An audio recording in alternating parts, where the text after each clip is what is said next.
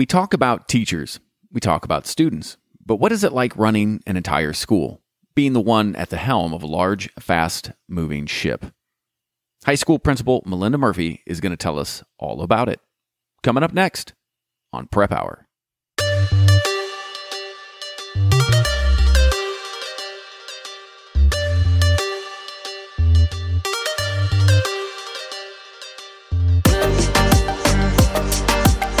Hi, I'm Peter, I'm Marcus. And I'm Mark. and you're listening to Prep Hour.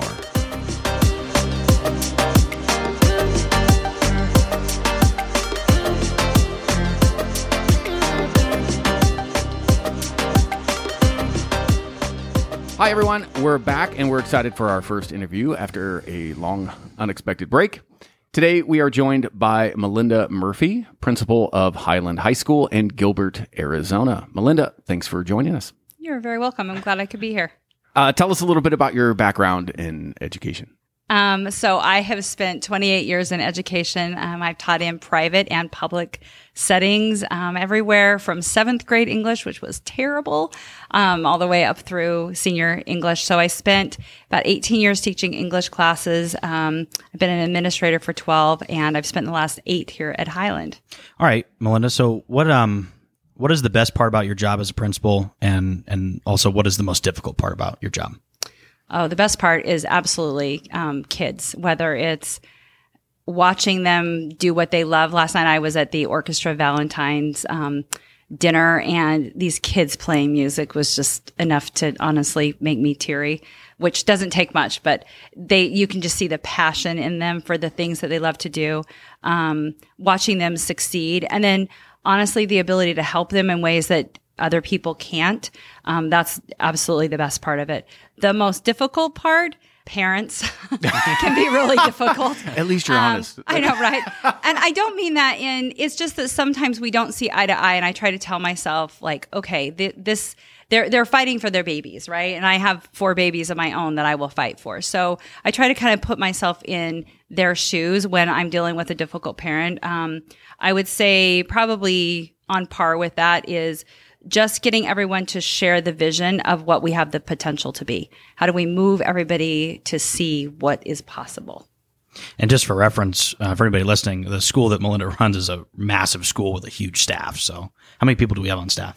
Um, we have 137 teachers and then probably this year about 80 more staff members. So we run usually between about 210 and 220 staff members. And we're, our enrollment currently is sitting right about 3150. There's a lot of people to get going on. The A same lot of page. people. Yeah. And- And Highland's been open, what, since 94, 95, right? Roughly? Um, the school 93, opened 94? in 93. And I think our first graduating class was in 95 because there was a lag. And I, I don't think the school is, it's always been two, around 2,000 to 3,000 students, right? Yes, always. That's, and that's amazing in an area that is matured like this. Yeah. Okay, so kind of back with Marcus's question a little bit, and obviously over eight years, and obviously you spent time uh, as a vice principal another high school in the district as well. What's the most important lesson you've learned? And you're smiling when you say that as an administrator. Ah, there's so many. I was. It's so funny you asked this question. I was telling my husband on the way to work this morning. Like, there are so many things that I've learned. Like, it. It's been. It's been a real learning experience in many ways. But probably my biggest one is to listen. Don't assume. Like when I first started. I would start listening to a conversation and I would kind of assume where it was going. And so I'd anticipate, okay, what does my response need to be? I think as I've as I kind of come to know my role more, honestly, it's easier to just listen and see where somebody's taking a conversation rather than anticipate what I want the outcome to be. Um, and those have been some of my most valuable conversations when I've just stepped back and let people tell me what they see or what they're frustrated with or what they're excited about. Um, but that's the big one is I'm like, I'm a talker. I'll chat all day long. And so putting myself in a place to just be open to hearing what people have to say. and I'm going to jump in because you you said something. I don't know where you said. I don't know if it was here or at Desert Ridge, but I'll never forget you saying it. And I don't. And I, think you and I talked about this, Marcus. Once you said you never know where someone's coming from and what their day was is like. Oh, yes. Yeah, and you said, and I never, for- and that that applies to students as well. Yes. And I think as a leader, that's really important. It goes back to the empathy and listening and everything else. Yeah. One of the things I'm most proud of as a building principal is I. Uh, there, is- uh, there are very few people on my staff I don't know something about, and it really helps when somebody's coming in, or when I'm dealing with a parent who's frustrated with a teacher. I I have the teacher's side in terms of what they're carrying around with them because we don't walk into a job and just leave our personal lives completely outside, right? Like those things that happen that we care deeply about impact what happens to us during the day, how we interact with people. And I think that's incredibly important to remember is that we are in the business of people above all else. And that goes for our students. It goes for our staff it, and all the way up. That's, that is literally the core of our business is people. So how do you make a relationship? Because you're saying you have over 200 staff that you have on this campus. How do you go about as a principal making sure that you see every one of them? One of the problems I had at, at my new job was I was I was really upset because our dean never ever stopped by to say hi or hey wh- who are you how do you you know what do- what what is your process in in making is- those connections That is the process. I think it's funny. Sometimes I'll have people in my office and we'll be talking about like we're doing a pre conference or a post conference on an observation, and I'll spend more time. Maybe this isn't great leadership in the world of education, but I think it pays off. Um, I'll spend more time talking to them about like what do you, you know what do you like to do or how are your kids or do you have kids or they'll share like a little like like you know i went to this concert last weekend and i'll say well you know who did you see? What was it like? Oh i've been there.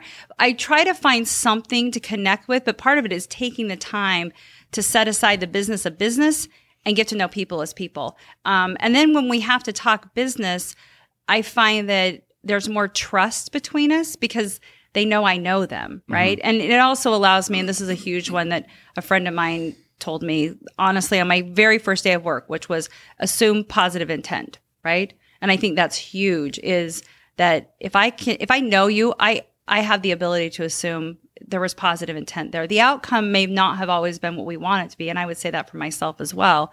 But there's always, I think people typically are intending something positive to be the outcome of an action they take, right? Yeah. But when you know people, it's just it's easier. It's very much easier. But sometimes it means that the business gets set aside for Yeah. the for the relationship piece. which I think is okay. I I do too. So my wife is a German, and we lived in Germany for a while. And I remember in business, they always made fun of Americans, and they didn't trust Americans in business because when you met with a, an American business person, they would just get right to business. Hmm. And Europeans are like, well, let's have a cup of coffee. If you smoke, let's smoke. Let's talk, you know, for half an hour, 40 minutes and talk about our families and talk about this and that and the other thing. And just kind of, they wanted to get to know you first. Whereas, you know, Americans, they seem to be just very, yeah. you know, let's just get to the point. We got to Yeah. get to our next, we got a flight and we got to get out of here. So, Yeah, Yeah. very much so. I made the mistake the other day of walking into a meeting and there was I had a question like literally right in the front of my brain and I walked in with the question and somebody said, "Oh, and good morning to you." And I was like, "Oh, yeah, I don't do it this way. Good morning. How are all of you? Okay, here's my question, right? Like Yeah. just being reminded that that that is the priority. We we Yeah. can't do this job without looking at our students as people and I think that the same is true with leaders. Like we should look at our teachers and our staff members as people Yeah. primarily. so I guess onto another question that we had for you was, so how do you do that? You do that at a personal level, but how do you build culture at a school level, especially when you have so many nowadays, you have so many teachers filtering in and out of such a large school. And I know when I w- worked here, we had some discussions about, you know, how to get the teachers to kind of Come together. come together and, you know, talk to each other and meet and do things like that. And it, it, it, it seemed to be kind of a bust. um, and, and I'm, I'll I'll blame the teachers on that one. But how do you, how do you, how do you do that? Um, I think there's a couple things you can do formally and informally, is what I've learned. First of all, I think that it's only a bust for the people who wouldn't have been part of whatever you're planning anyway, right? Like um, Marcus here kind of puts together, along with a couple other teachers, these ridiculously over the top, silly emails whenever there's a happy hour or something fun to go do, right? But I'm also convinced that the people who want to do that are going to come along. The important thing is that there's an opportunity, right? So you either take the opportunity or you don't, but we've at least offered the opportunity for people to get together socially. Um, we've done some tailgates, we've done some happy hours, we invite people to do this, that, and the other. Um, so those are kind of some formal things. I think informally, it's asking people to reach out to the new people and bring them into the fold and um, teach them what you know what the Highland way is, how we do things, what's important to us.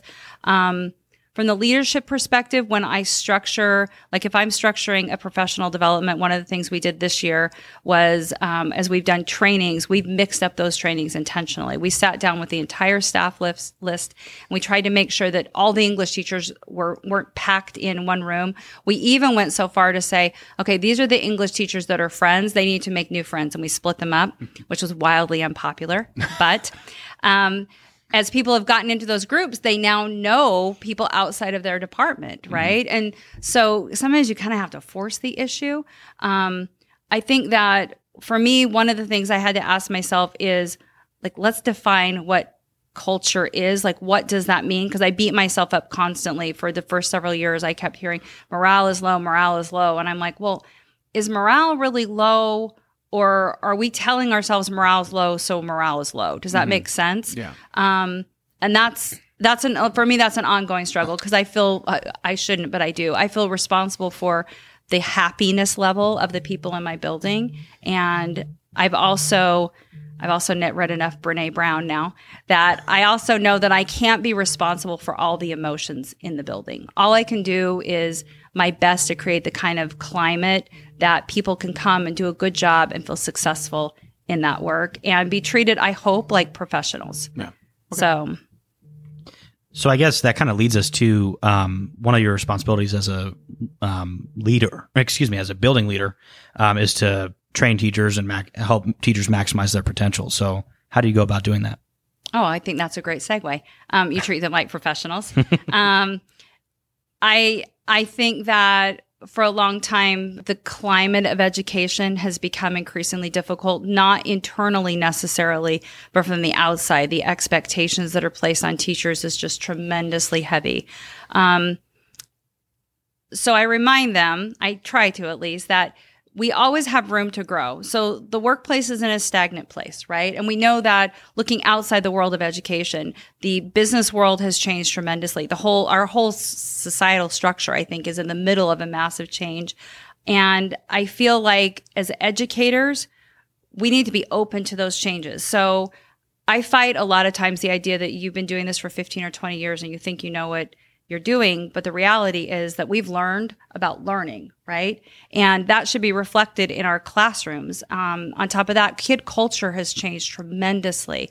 Um, in the last 10 years, I'll blame it on cell phones. Maybe I shouldn't. Hmm. But our kids have the ability to have these intensely separate lives from adults. And that means the adults have to work very hard to build connections with kids. And the adults have to stay relevant because kid culture has evolved so rapidly. It's very hard to stay up on, you know, what's on trend and what's important to kids. And if we don't know those things, it's very hard to make connections with them to have, to make learning happen mm-hmm. within our classrooms, right? Um, so I, I think that's, I think those messages are really important to teachers. Like, you know, stay relevant, stay current, make connections with kids, be open, be learners yourselves. Um, but I try really hard to treat people like professionals, right?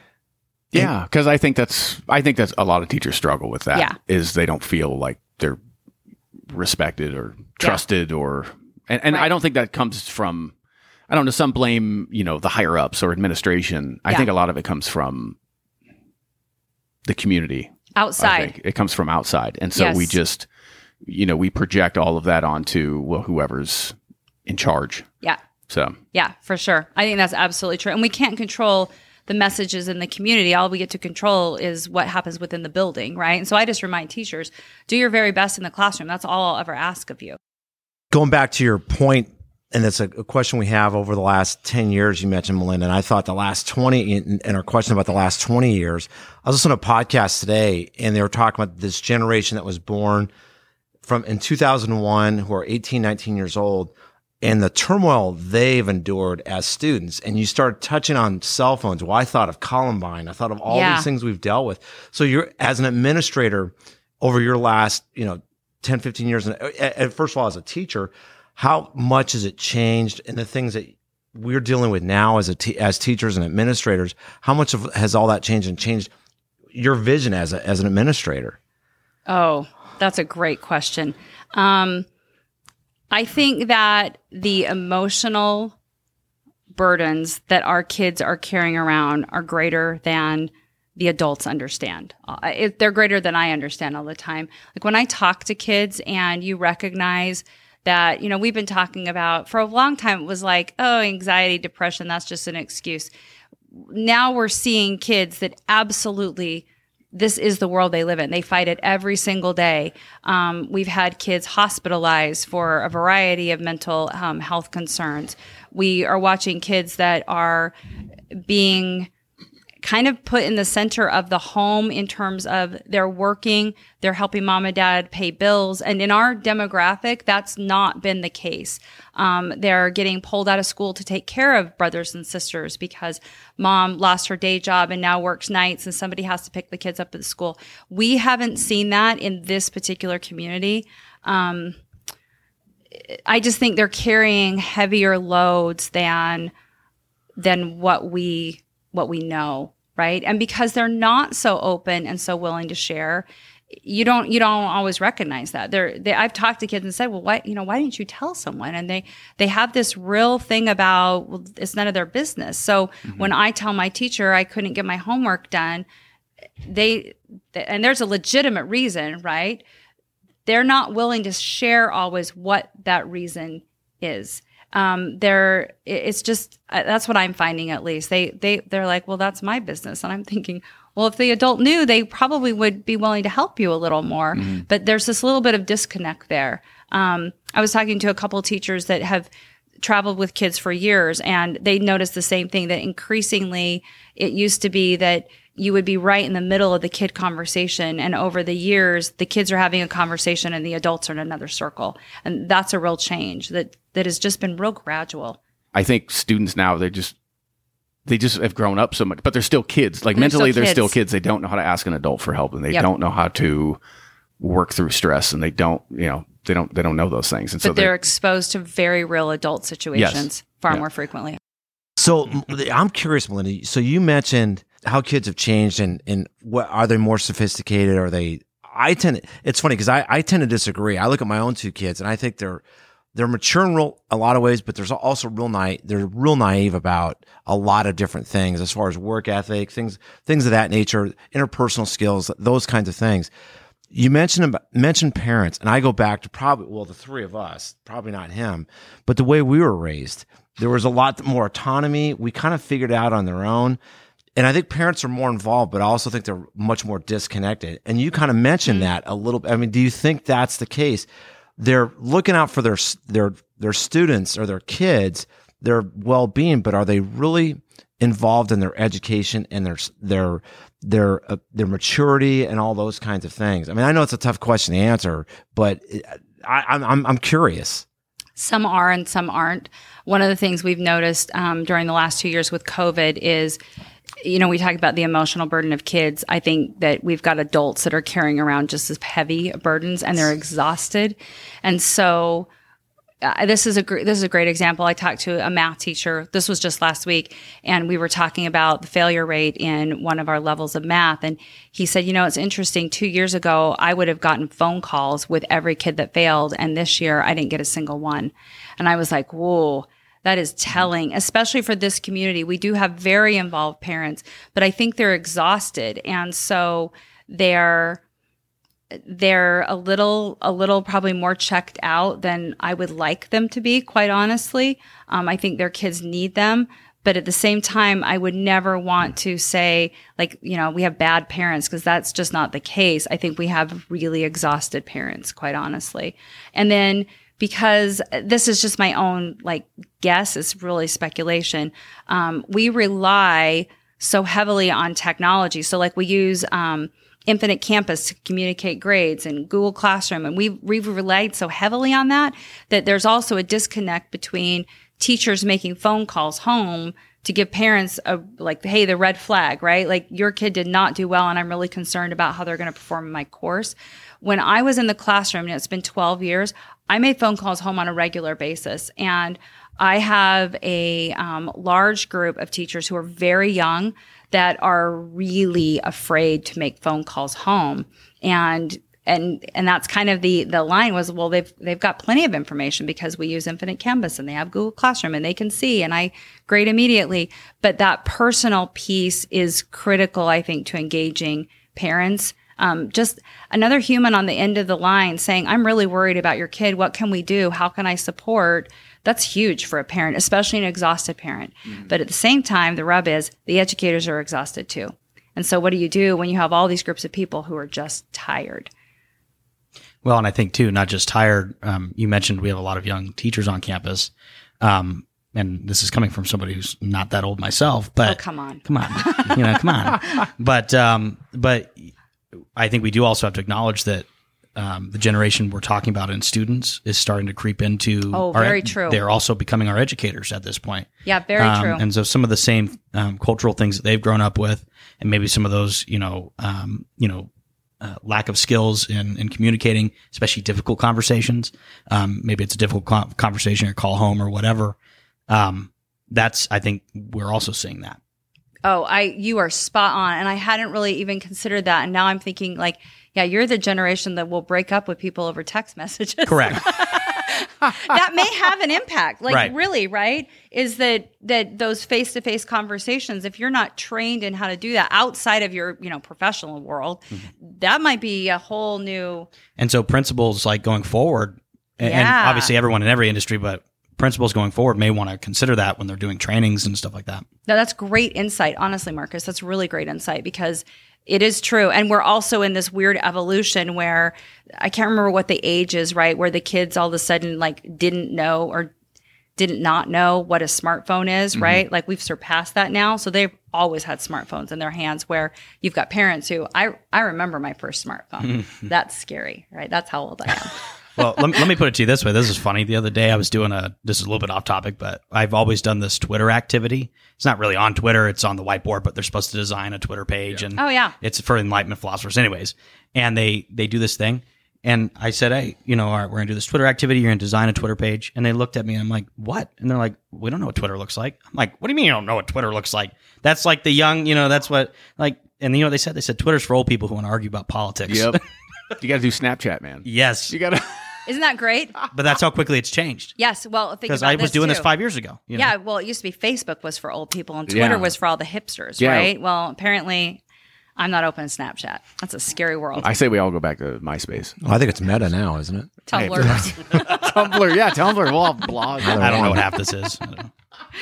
all right. So Linda, the one thing we you've touched on, and I think you know, want to narrow it down. So over the last two years with COVID, and that's a huge question. How is it? How has it impacted students and staff, and probably more importantly, you know, the insight? Because I think you can pull back the curtain a little bit as an administrator. What are some of the things that nobody sees you do as far as dealing with all the issues of COVID? Oh, COVID specifically, the number of conversations that I've had to kind of massage the message. Like when we were trying to when we had a mask mandate and we had everybody wearing masks, right? Trying to massage the message that this was a mandate, that we were expected to follow it. I understand you don't agree, but here at Highland, we have to have your student wearing a mask. Just I can't even tell you how many conversations I had. It wasn't the teachers thought one thing, which was please ask kids to pull up their mask, but they didn't see the number of conversations that took place either in my office or over the phone or through email. Like it was just, it was unbelievable actually. Um, and I, I remember being really naive at the beginning of the school year and I was like, our kids are really overall very good and very compliant. They've always been that way. So a teacher was like, what do I do if I don't? And I was like, well, of course they're going to wear a mask. You're just going to ask them to and it'll be fine.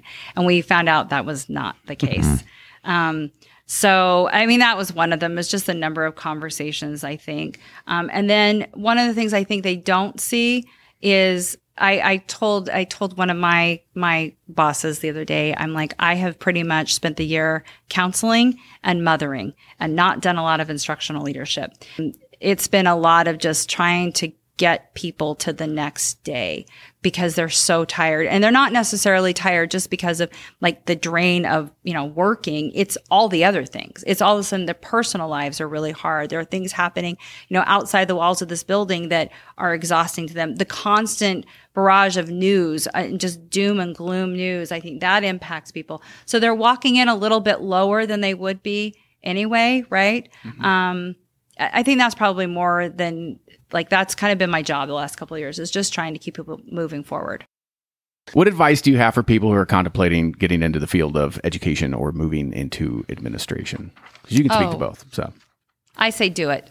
Um, even as difficult as it is to be an educator, it's it's the best job. It, it, honestly is. You have the ability to impact kids in such a positive way. You have the ability to be involved in a community of people that's unlike any other if you're thinking about you know moving from teaching into administration i would say have your eyes open when you make that leap it's a ton of work um, i always tell people it's the best hard job that you can possibly have I, I just look back over my years as an educator and there are so many of like the best memories i have that have been created around a school or because something happened in a classroom or I had this experience with a group of honestly a group of parents that there's just not another there's not another field like it. And I, I'm convinced there's not another place that you can have such an impact on who a kid becomes. You know, I always say, like, everybody had a teacher. I mean, no matter who they are, they had a teacher. And how cool is it to, to get to be that person, right? To, to somebody who grows up and does great things in the world. Melinda, thanks for joining us today. You're very welcome. It was awesome to talk to you guys. All right. Thanks for joining us, everybody, and be sure to check us out on Instagram, Facebook, and Twitter at, at Prep Hour Podcast. Until next time, stay curious.